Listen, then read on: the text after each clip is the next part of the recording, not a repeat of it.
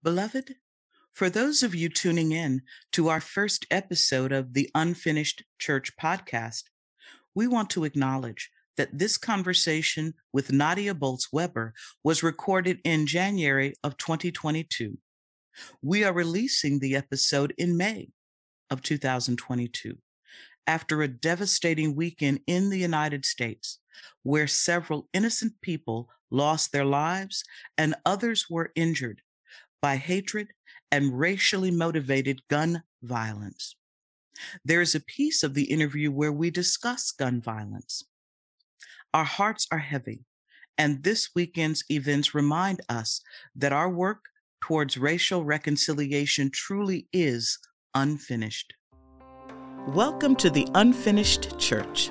I'm Gregory Palmer. I'm Mike McKee. And I'm LaTrelle Miller Easterling.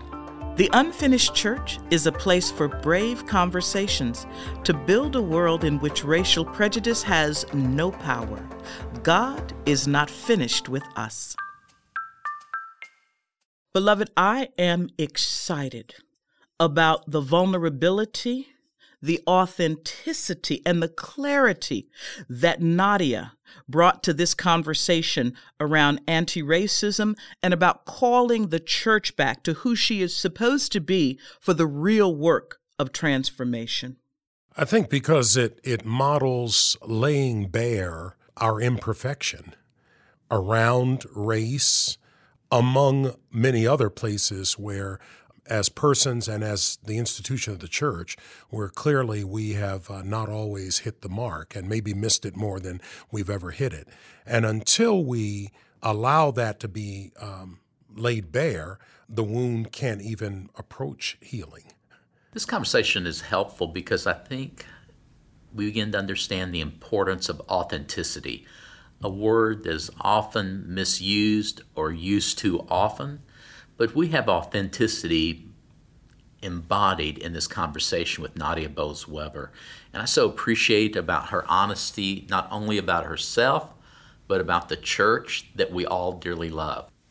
And I think that Nadia invites us to let go of the fear, that to engage in this conversation, to recognize where all of us hold some bias, some preconceived notion all of us fall short of the glory of God, that that doesn't mean that we need to hate ourselves.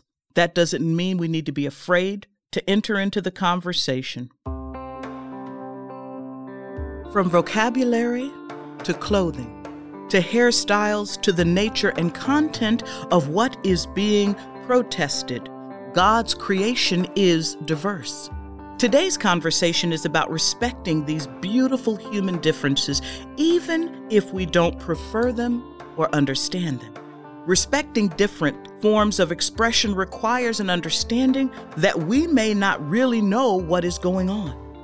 As the theologian Aretha Franklin reminds us, R E S P E C T, find out what it means to me.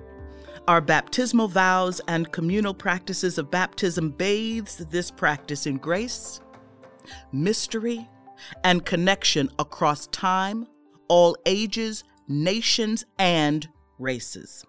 We are thrilled to be joined today by author, speaker, activist, and public theologian Reverend Nadia Bolz Weber. She writes and speaks about personal failings, recovery, grace, faith, and whatever else she wants to. Nadia's unique and uncensored approach to living out the gospel and building community is rooted in respecting difference with humility, grace, and forgiveness. It is great to be with you again, Nadia. Welcome to the Unfinished Church. Thank you so much, Bishop. I'm delighted to be joining you guys. Excellent. Let us embark upon this rich conversation. The Gospel of Matthew includes the scripture, Don't judge, so that you won't be judged. You'll receive the same judgment you give.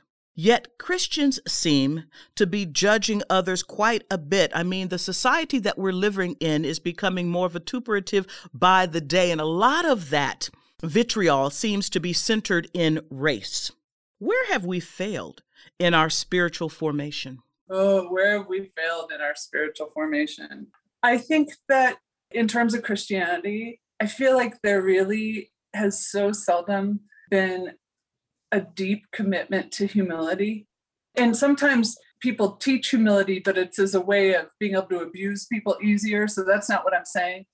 But it feels like in all sectors of the church, there isn't this sort of spiritual humility, intellectual humility, religious humility to say every single one of us is not really going to get any of this completely right, like the scripture says. Maybe we shouldn't judge how far everyone else is off the mark continually when we ourselves are probably off the mark and don't even realize it. So i feel like both in the in the liberal and the conservative church there's an enormous amount of hubris. And and so often our psyches have a hard time withstanding any kind of criticism any kind of inclination that we might not be getting something right. Because when somebody actually has a lot of maturity, when they have a sort of solid, healthy ego, right. criticism isn't threatening, right? And so I think that we haven't done a lot in the church to sort of become these really integrated people that can actually withstand a little bit of pressure, a little bit of criticism you know, it's interesting that judge not lest ye be judged. I have a friend who is one of the one of these people who their online presence was really one of calling other people out a lot, like okay. piling on. Somebody made an error of some some kind. She was she was the first to to call them out and to get other people on their side and to pile on. And she's in this moment of repentance from that. I'm like, man, you live by the call out, you die by the call out. If that is your brand, if that's going to be your brand, God bless you. But it's a matter of time. You know, like my friend, my friend Jacob Smith is a, is an Episcopal priest in New York, and he goes, look, we're all three bad days away from being an internet scandal, and most of us are already on day two. Everyone needs to relax and so, one of the things I see in our conversations with race and where people get very defensive and they don't want to take in any kind of new information is that most people are so racked with insecurity and have such a lack of spiritual maturity that yes. they put all their energy into preserving this idea that they have of themselves that they're right. This is what we do. I think that we are in so much more danger of harming ourselves and other people when we're certain we're good mm, we're certain mm. we're right that when we think we're being virtuous than we ever do when we're certainly acting out of our vices and so i think sometimes this need to like i have to maintain a self understanding that i am good now if somebody's going to be giving me information that says actually you know what as an overeducated privileged white lady there's a bunch of stuff you don't understand yet well, if my self understanding is I already know stuff, right. I'm gonna think I'm gonna get really defensive. If my self understanding is solid enough and my psyche and my maturity is solid enough, I'm not threatened by that. I right. want to know, oh, I wonder, I could have curiosity. What is it? This was hard for me as well. It's hard for a lot of us. I thought I knew stuff about race. And then when I was confronted more and more with things I didn't know, I had to fight through a little resistance to go, what do I want more? Do I want the truth more or do I want to be right more? Because right. So, so seldom are these going to be the same thing. Exactly. Well, it sounds like you're describing the difference between convicted humility and a facade of humility or even humility as a weapon. And God knows we weaponize scripture and, and the like enough. I'd also like to ask you about the violence that pervades our society. It seems particularly predicated on othering and a righteous indignation that some believe gives them license to actually act out violently. How do we then reframe our discipleship to recognize that Christ comes as the Prince of Peace and to bring reconciliation and healing? I do a lot of speaking in um, other countries. And if you're in other what are called Western developed countries, the ones that we kind of have the most in common with, and you're an American, you will eventually get the questions. I mean, I swear to God, every time I'm over there, after a while, people will be like, look, we got an American. We got to ask her the questions. and the questions they always want to ask me about, they're like, look, there's so many similarities between our cultures. Can you help us with some things that are that are very difficult to understand in America? They want to mm-hmm. know about, you can probably guess it, gun laws, right. mass incarceration, the number of the percentage of our citizens that are incarcerated, and relatedly, the death penalty. These right. three things, as they're lived out in the United States of America, are madness to other Western developed countries. They cannot understand them. So they're like, Nadia, can you help us? Mm-hmm. And my answer, and this has been for the last 10 years, I've been getting these questions when I travel abroad. My answer is like, you cannot understand these spiritual maladies in our country unless you're willing to look at white supremacy. You can't right. understand that it is baffling. It is madness. The only way to trace back how in the world are we in a point where we preserve and protect these three things? It always goes back to the the unconfessed original sins of our country. The right. spiritual malady in this country has to do with the fact that we've never done our work. There's never been a Truth and Reconciliation Commission. And right. so, on some level, that whole thing of we have to protect ourselves, that mm-hmm. instinct of like, somebody's going to come and get us we we have the right to protect all our shit all of that that is rooted in the fact that we never did mm-hmm. our work around the enslavement of human beings and around the land theft and genocide of human beings. And right. we know that we live in a castle that we kind of got through some unseemly and unethical means. Like on some level, we might not admit it, but we kind of know. And it's that truth underneath there that mm-hmm. fuels this fact well, we better be able to arm ourselves. We better be able to kill anyone we find it at all threatening that we think is going to come and take our stuff and and then we have to be able to incarcerate as many of them as possible and if we want to we need to be able to kill them so mm-hmm. it, it's all to me it's all rooted in that and you know what i say that as somebody who right now i'm i'm writing a book about forgiveness and i'm i have my assistant doing some research for me about stand your ground laws okay about the castle doctrine mm-hmm. because my nephew at the end of august had a mental break when he would he he's like me young addict alcoholic in and out of treatment centers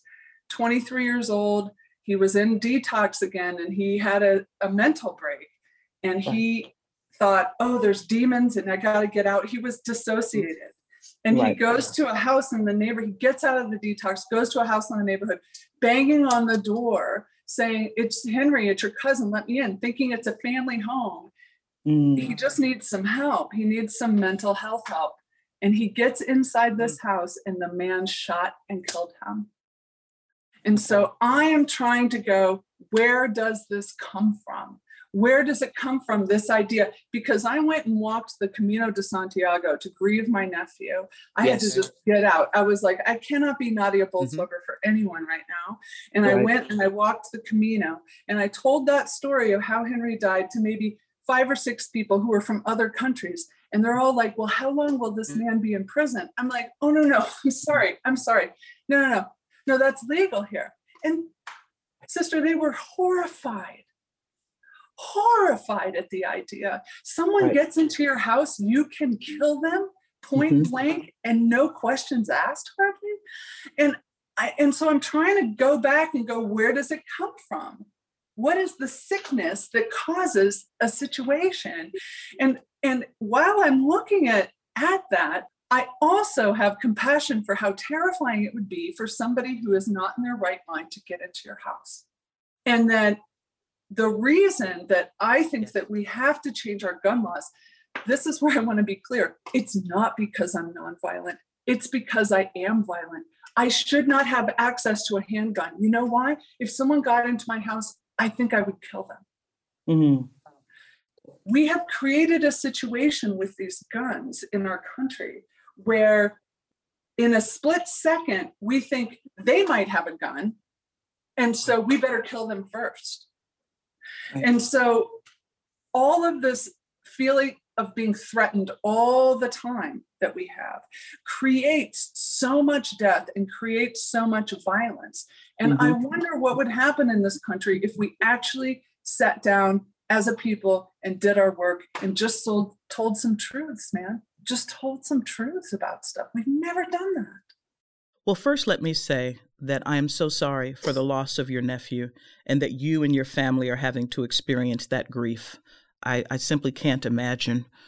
The chapel, your online community, when we talk about sitting down, you talk about just doing that work. You ask hosts and all members to respect and keep to nine commandments. The stated purpose is to keep everyone in right relationship with each other. Honoring difference is one of those commitments. Why was that important enough to you to make it one of the nine? And what have you learned about creating environments where where this is the foundational thread of your relationship? Well, the reason is because people behave poorly towards each other online because they can. We have no covenant with each other. I actually have met Monica Lewinsky a couple times.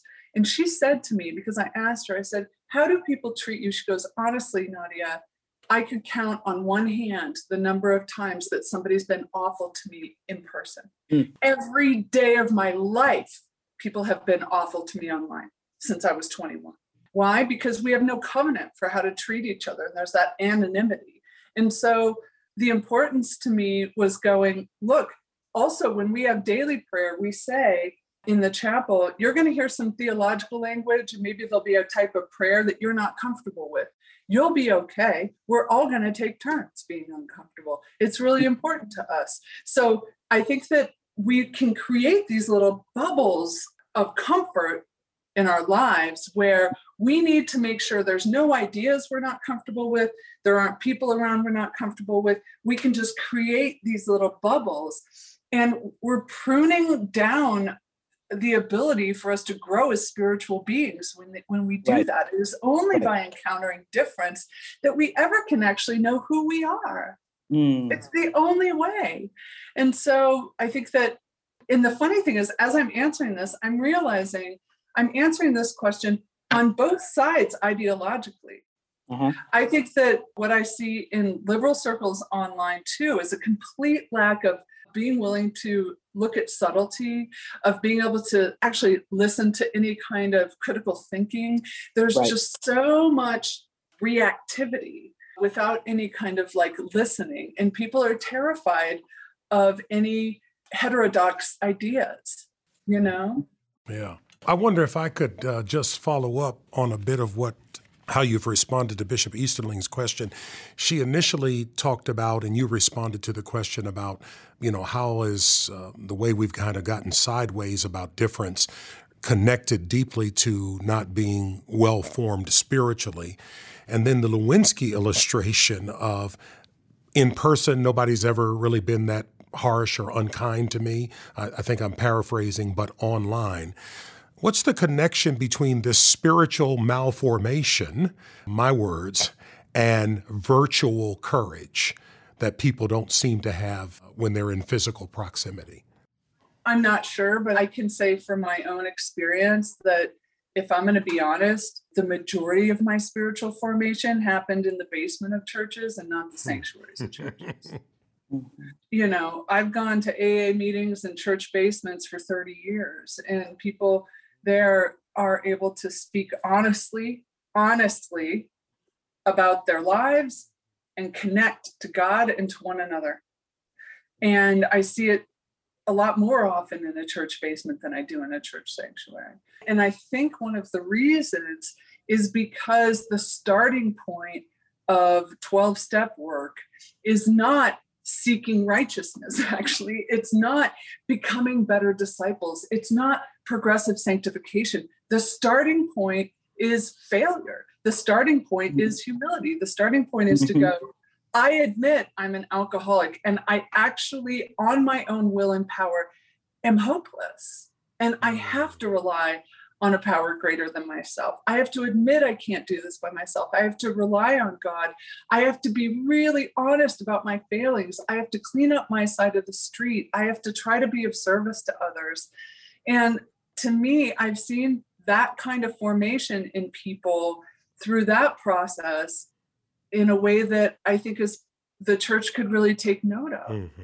Thank you. Thank Absolutely. And and also what I hear you describing, Nadia, is a vulnerability that mm. unfortunately it seems like what what is presently now pervasive in too many Christian communities is not about a vulnerability because what you just described in that 12-step program really should be our understanding of our baptism. We don't need baptism because we're perfect. We need baptism because we are not perfect. And and so again, why have we lost this notion of vulnerability and the beauty and the sacredness that comes through that vulnerability? Yeah. Yeah. Well, because the world breaks your heart.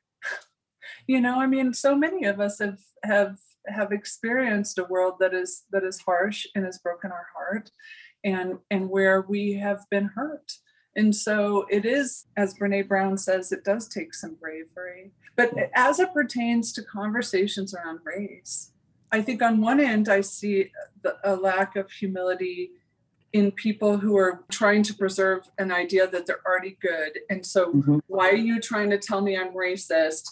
I have a black grandchild. I can't be racist. You know, there's that kind of nonsense, trying right. to preserve that sense of self. And then on the other end, you have people who spend so much time calling out other people as a way of deflecting what might be going on for them. Or they'll do a lot of perform like once they sort of learn some of this stuff we end up doing some performative stuff so that people can see we're good. We, we're right. posting the right stuff online. We're trying to yes. co-opt our black friends into like saying we're the good white people. I mean, yes. th- do you know what I mean? There's just so yes. much nonsense, and they're both both of these things. I think when we are doing them are really rooted in a deep insecurity, and so I think this is why the conversations around anti-racism that I feel the most drawn to are mm-hmm. ones where the foundational principle is your belovedness all of this yes. no matter who it is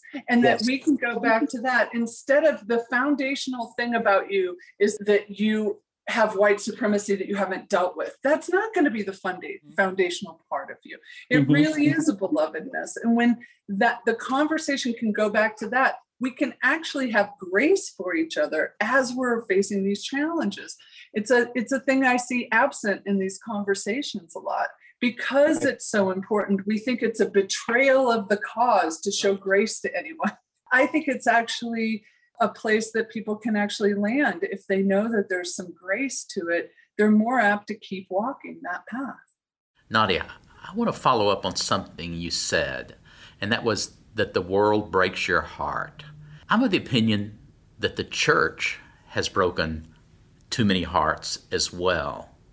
And so, the, as you talk about humility and being open to anything, how do we create a church, a body of believers, a beloved community that really uh, respects people and is so very open to people bringing their pain or their stuff or wh- whatever that I want to be a part of a community like this, what would you say to the church? The most important thing is to start with as much honesty as you can. Because unless we do that, we're just going to be what I call redecorating the phone booth. You know, it's like in the sense of you can go, we don't have phone booths everywhere like we used to. And then you can then think, oh, well, that means that nobody cares about communicating with other people on phones anymore. Of course, we don't know that's true. You can say, people aren't going to church as much. Oh, so they aren't as interested in spiritual formation and prayer. It's not true. And so ch- the church ends up saying, hey, let's redecorate the phone booth rather than being honest enough. And one of the things I feel like I'd love for us to do more is to be as honest as we can about what is our deepest value. Not what does our website say our values are, but mm-hmm. based in what we do, based in how we spend money, based in what we talk about the most, what are our deepest values? And one of the examples I like to give is like, look, if everybody in the congregation hates the fake flowers that are on the altar, but nobody will ever say anything, you have to do the work of, well, why would that be? Oh, maybe it's because Agnes puts them there. And in this super codependent way, Agnes over functions at church and does a lot of the work nobody else wants to sign up for. And on mm-hmm. and so what that means is our highest value is keeping Agnes happy at all cost. And that's why we will suffer through ugly paraments or fake flowers because we need to keep Agnes happy so that we aren't the ones who have to do the bookkeeping or do whatever she's doing. So to do really honest work about what do the our practices say about our values not what does our website say about our values mm-hmm. Mm-hmm. because so often churches get uh, are confused about the difference between being friendly and being welcoming and so often we have these very friendly churches that cannot see all the ways that they're not welcoming. God bless them.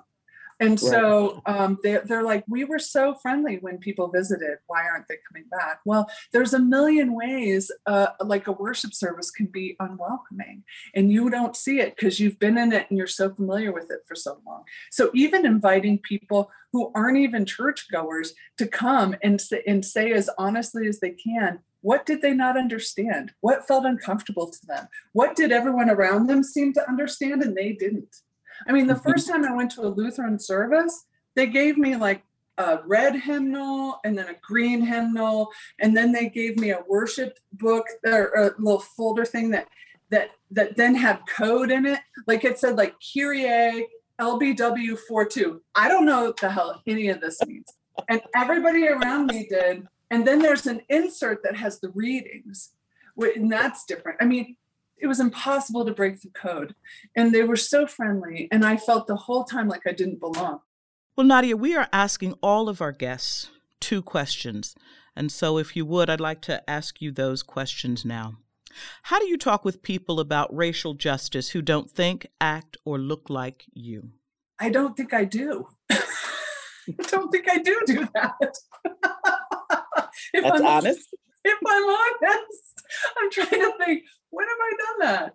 I, I can say that I try to tell my own story as much as I can. I try to talk about my own struggles and at different points when I learn things and things that are hard. And I try to keep it in that because I'm not an expert in this. People, you know, it's not like I'm gonna do a keynote on this stuff. To me, it's personal. It has to do with the relationships that I've that I've had over the last 10 years and that um in the ways that those have changed me. It has to do with the fact that when something happens in the news cycle and I react to it differently right. than my friend Teresa mm. reacts to it, I have to ask mm-hmm. myself, oh, why?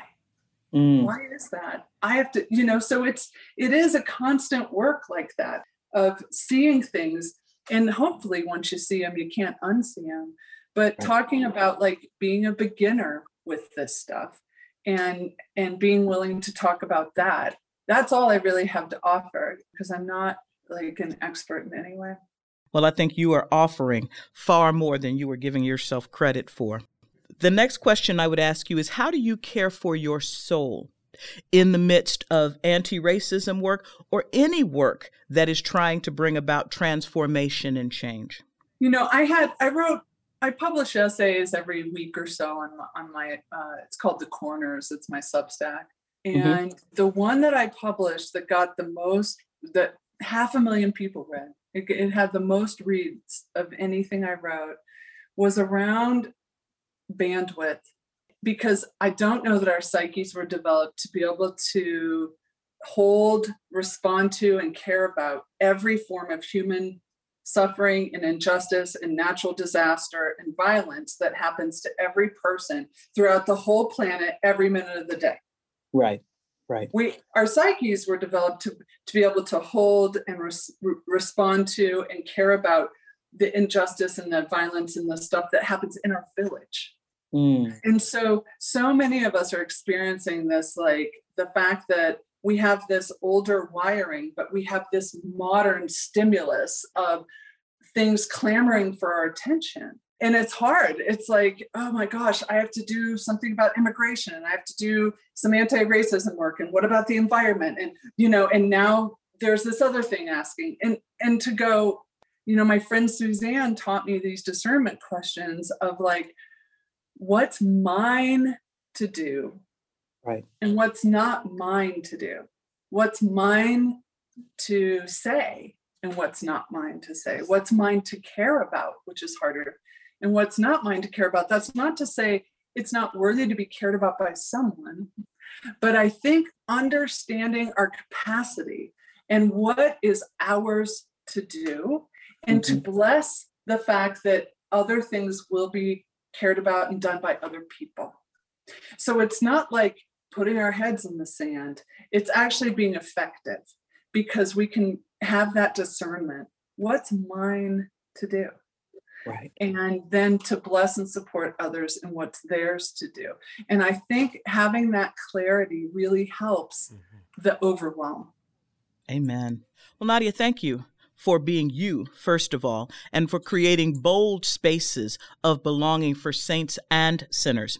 And now I would ask my brother bishops, what would you highlight from today's conversation? What's going to continue to resonate with you?